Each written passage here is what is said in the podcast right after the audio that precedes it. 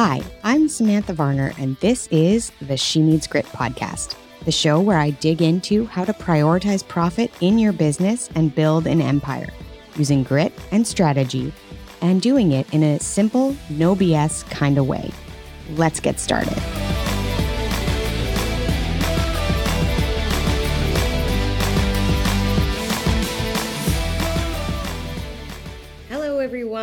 This is Sam Varner, and I am your host of She Needs Grit podcast. I am here recording both audio and video, and I'll stop reminding you pretty quickly. But just so you know, if you want to watch me in a video format and see my hand gestures and the crazy things I do in the office and my dog coming in and out, then please join me on YouTube and you can watch me and an occasional picture of Zane. That would be great. If you are an audio person, thank you so much for continuing to follow this podcast in whatever audio player you have. I appreciate it. Okay. So, this morning, I am going to have a conversation with you about scaling. So many of you are at a certain point in your business where you know there needs to be some shift so that you can make more profit, as you know how I talk about all the time, without hustling and grinding and working like a maniac. I really want you to be able to scale your business, make more profit, and do so with at least equal, if not less, time as you build your business. So let's hop into this topic and let me help you figure out what I think you need to do probably first. Okay.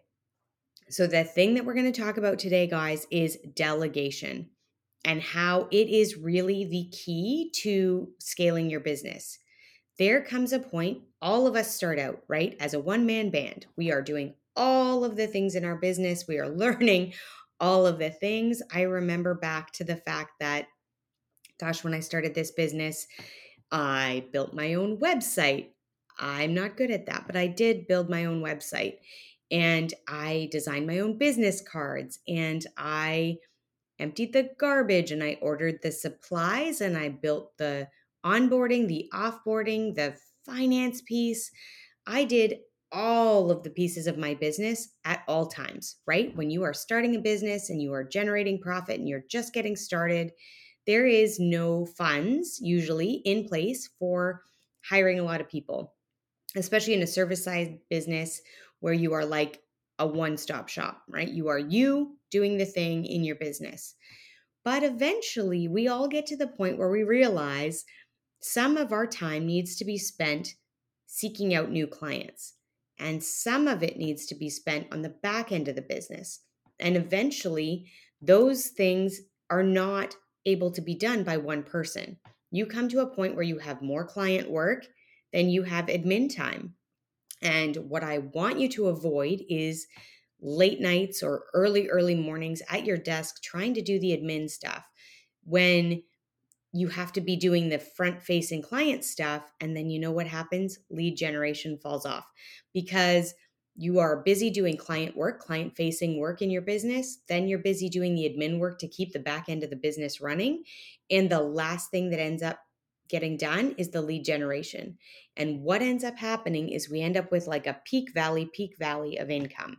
So, we're going to talk today about how critical delegation is, how much it'll help you scale, and the fact that if you're listening to this with a lot of eagerness, you probably need to do this sooner rather than later.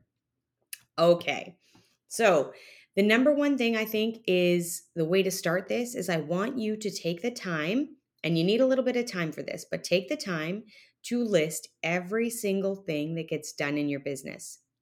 All of it. Write it all down. Get it all out of your head. Figure out how that looks. Put it all on paper. Okay. Then I want you to take a pen of a different color and circle the things that you absolutely love doing, the things that light you up, the things that make it fun to go to work. I want you to circle those things. Then I want you to circle with a different color if you have the opportunity. And I want you to circle the things that only you can do. You are the only person that you want doing that. So for me, that is the face to face coaching with my clients at this point, that is just me. I'm the one doing it. No other person is coaching my clients. So that is something that I would only be able to do in my business. So that's something that gets circled.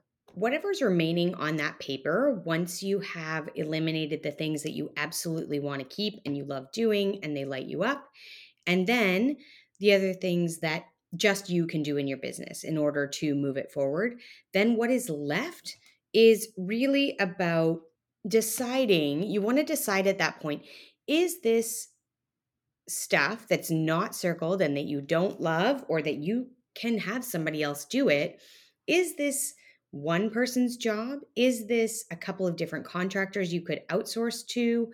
How is the structure for that going to work best? Is it a situation where people really do need to um, consider that a jack of all trades isn't necessarily your best first hire? Instead, having it be somebody who does, for me, for instance, um, having somebody that does my marketing and outsources that, having somebody else that does podcast editing and producing and the social media associated with that is another. So I'm not expecting one person to fill all the gaps in my business. Instead, I'm looking for different people with skill set to be able to do that. I think that one of the benefits of doing it that way is that you can spend less on each person individually because they're doing just a specialized task. And you get people that are more experienced in that specialized task, which means they are quicker to create the results that you're looking for than somebody who is trying to do all of the pieces and just basically replicating all of the work that you were doing before. Okay, so you really need to determine what do you need and how do you want that structured? You want to create job descriptions or results that you're trying to create from hiring these people. You want to decide are these contractors that you're going to hire, or do you want to start with employees? How does that look? And for what reason would you want to do one over the other? You also want to put in place long before you have an employee or a contractor ways of tracking whether or not it's working, what your expectations are, and how do you make sure that that is being dealt with at a, all the time, right? It's really critical because once we hire somebody or have somebody working for us, we've created a relationship with them, there's an emotional connection there. And sometimes hard conversations happen when you're hiring, right? Or when you're dealing with people that are working for you. And having a set standard operating procedure and a set job description and a set comparison of what are the expectations, what are the results we're looking for, and a benchmark to kind of measure against makes all of that very easy. It's very clear for the person doing the work. It's very clear for you whether the work's being done to the level that you were anticipating. And it makes for those conversations to be a bit easier because you can reference back to those very clear outlines that you set out at the beginning of the relationship. Okay. The last piece of this that I want to talk about today is how you go about finding these people. So you realize upon reflection that there is a lot of stuff you could clear off your plate and allow you to do more of what you love, allow you to be in front of more eyeballs and making more money in your business. Now you need to find the people. So, my suggestions are ask the people that you know, your centers of influence, the people around you, who do they know? Who do they know is amazing?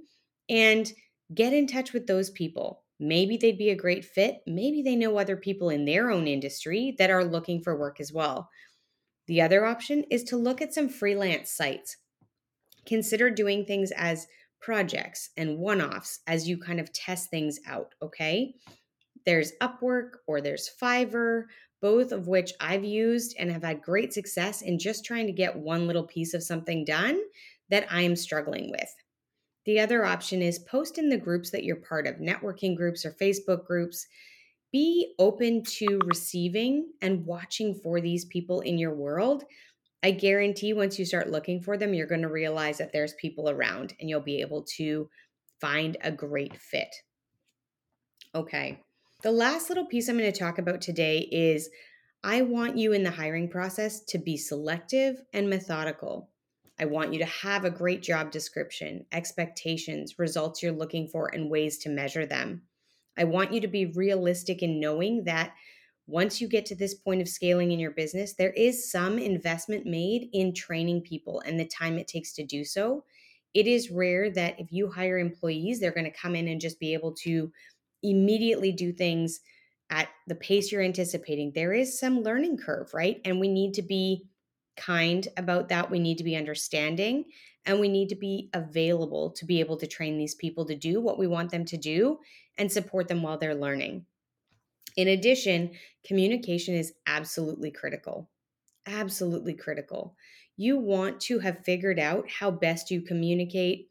You want to figure out how best they communicate. This is not always going to be done to the best way for you. Instead, a good employer is going to know how to motivate their staff, is going to know how to speak to their staff, communicate, transfer information, all those things in a way that really, really benefits the employee and gives them an opportunity to thrive. The same goes with contractors. It is the more you can do on that end, the better that relationship is, and the better the overall work will be as well. The last piece of advice I'll give you before we end for today is hire slow and fire quick. If something's not working, it probably isn't working for you or the person. So have a conversation, see if it can be remedied. And if it can't, the hesitation and the thinking it might get better and the long wallowing around doesn't do anybody any good. So I want to encourage you to hire before you think you are desperate, have all of the pieces in place to be able to track and evaluate, hire good people. Take your time in the hiring process so that you walk away with people that are amazing and that you're comfortable with and can help you get your job done and then if you need to let people go, you have to realize that the sooner you do that is beneficial to both them and you. So I look forward to hearing your stories of scaling. And if you know that you're in that position where you need to be hiring because you need to scale, then reach out to me and let me know. I would love to hear it. If you find this episode super helpful, I would love for you to share this with friends. I know that there's other women out there building businesses and they need this information and I would love if you could share it. All right, guys, have a great week, and I will talk to you again soon.